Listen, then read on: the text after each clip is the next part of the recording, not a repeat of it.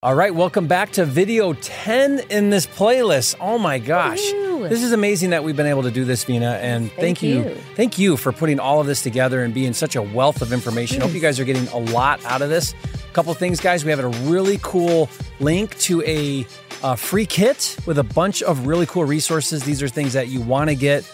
You'll pay thousands of dollars to try to recreate them or hire someone to do them. Some of these were done by your lawyer, Nick, who's been part of the series. Uh, thanks again, Nick, for doing that. And now what we're going to try to do is we're going to try to take all of this accumulated information Mm-hmm. and we're going to now break down a complete timeline Yes. or a process from like, okay, start all the way to finish Right. and what that timeline looks like. Yes. And I'm really excited to hear this too because we learned about all these cool concepts and ideas and you know your avatar and the the four things to get started, all of that. But really now, okay, I want to do a fun. I'm Right. sold. I get it. I want to do it, Veena. Now, where do I start? What How do do I do finish? And what does it look like? Okay, so the first step is you decide I want to do this. The second step is you retain an attorney so that you can get guidance on which kind of fund you're doing, et cetera, et cetera. Now, we already know that it's going to be a 506c, which if you guys don't know what that means, we cover that in whatever. a different Yep. video. Yeah. Mhm. One, two, three, four, five, six, seven, eight, or nine has that of the videos. covered. yes. Yep. So go back, watch that. But we know we're doing a 506c with you. So what's going to happen now is as you have retained him, he's going to have an intake form. You're going to fill all of that out as soon as possible. This is a bottleneck in the process.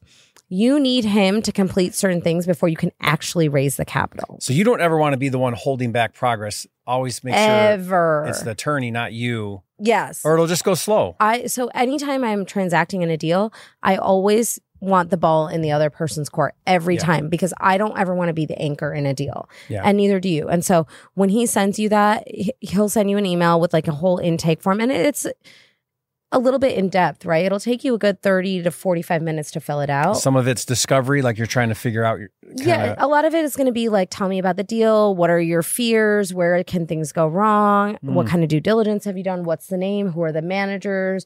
How is the equity being split? What are the projected returns? All of those things, right? So you're going to give that to him so he can then take it and put it into a PPM for you. Yeah. And then he's going to give you your articles of organization, your EIN, your operating agreements, and a bank resolutions document. Mm. All that's going to Mm-hmm. be included in the pricing. And then you're going to take that and you're going to go to Chase Bank or Bank of America or Wells Fargo or your local bank or whoever you want to work with. And you're going to ask them to open up an entity bank account, Okay, so just like doing a normal business, like so a far. normal Okay. business so far. Easy peasy, right? When you break down the steps, they're not actually that Yeah. intimidating. Like I do this all the time. I have like Right. 27 entities. You know. Yeah. So you're going to add two more Okay. at least for each uh, asset that you do or each fund that you do. So he's going to give you all of that stuff and he's going to be working on the PPM for you. The PPM is a private placement memorandum. Private placement memorandum. Private placement memorandum. This is the document that tells your investors everything about the deal.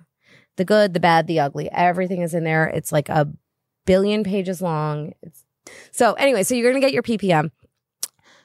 From the time that you have engaged Nick and you've sent all of your stuff back to the time that you get your PPM, you should be starting to have conversations with your investors about the deal that you're working on and say, hey, documents are forthcoming. So you should already have a significant number of investors that are ready to go that you're going to send the PPM to as soon as it's finalized and you do multiple iterations, you get everything finalized. Then you're going to put it into DocuSign. You're going to, you know, he'll and that's so that you can get a head start on fundraising. Yes. Yes, because if you wait until you have the PPM, you don't have enough time. But so you've already created like your executive summary or Yep. your OM. Yep, You have all, that. of that's already. already there. So you don't necessarily need the whole fund finalized to get started Correct. with the OM. To at least have the conversation with investors. Now, you don't want to take capital in until Yeah. you have the PPM document. Totally. Now, another thing to note too is if you can get the executive summary and the OM done before you reach out to him, it's much Mm. easier and much faster because he can pull the information out of the OM. He's got that information now at his disposal. Right. So it's always better if you can do that. Now, the problem is the timeline and how quick these deals move don't always line up like that. So sometimes Mhm. you have to engage him and then send the PPM or the OM later while the PPM's in process. But the OM should be something you're doing right out of the gate.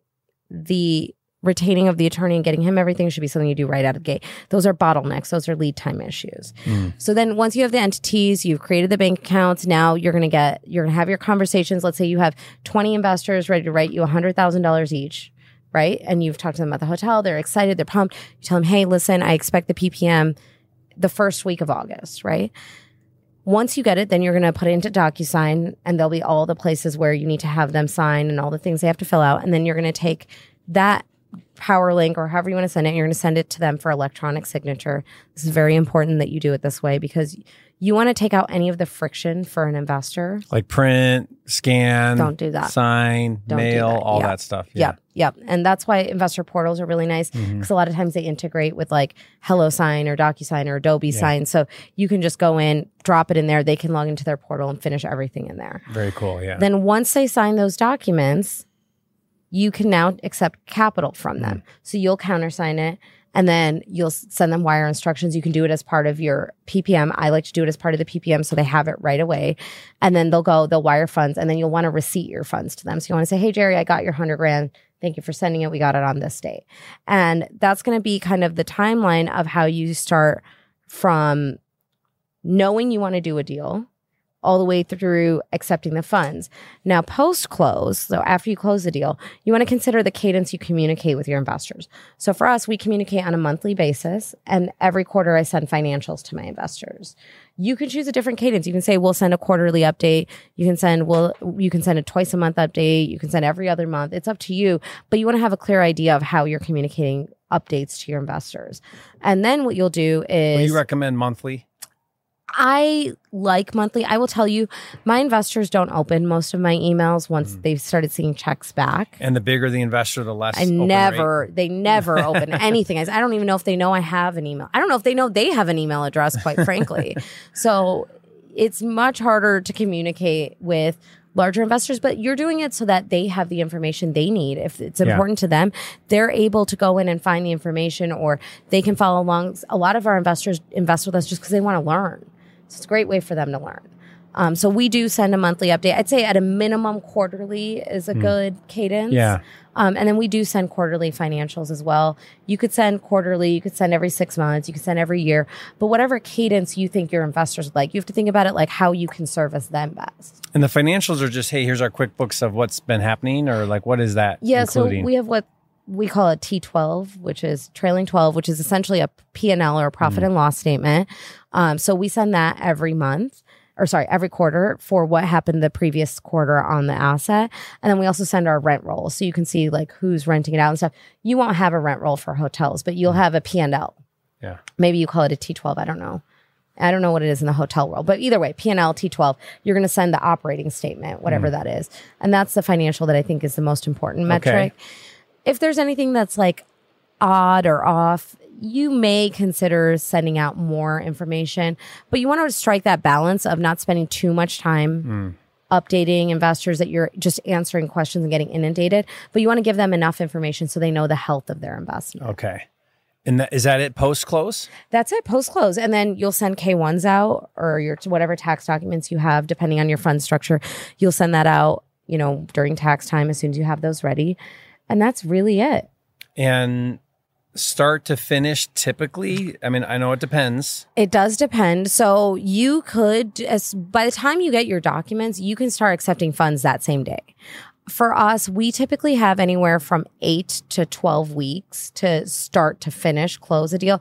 So the $65 million raise that I'm working on right now, we went in knowing we had about 12 weeks and we're also a little dependent on Freddie Mac because we're assuming a loan. So depending on how long they take to approve us, et cetera, it could end up being like 15 weeks, but it'll probably be around 12 weeks. So that's a very short amount of time to raise $65 million. So we have to have really great processes and systems like we talked about in an earlier video. And the fund can start taking in money even before the deal's closed. It's not necessarily your fund can. Yeah. Your fund should. Yeah. My fund does. It takes in money before because we need that to fund. You need that to fund the The equity, But it's yeah. not like they have to wait until the deal closes and then fund it all at that time. No, no, no. They like shouldn't. You don't want them Yeah. to wait. You want them to fund right away. And the fund spells out distributions. Like let's say it's a it's Everything. a big value add project. They know they're not seeing any money until Yeah, that sometime may later. yeah that may be the case. Our assets we typically are stabilized and cash flowing day one, so we do start sending distributions Hmm. within about three months. We start sending our distributions out.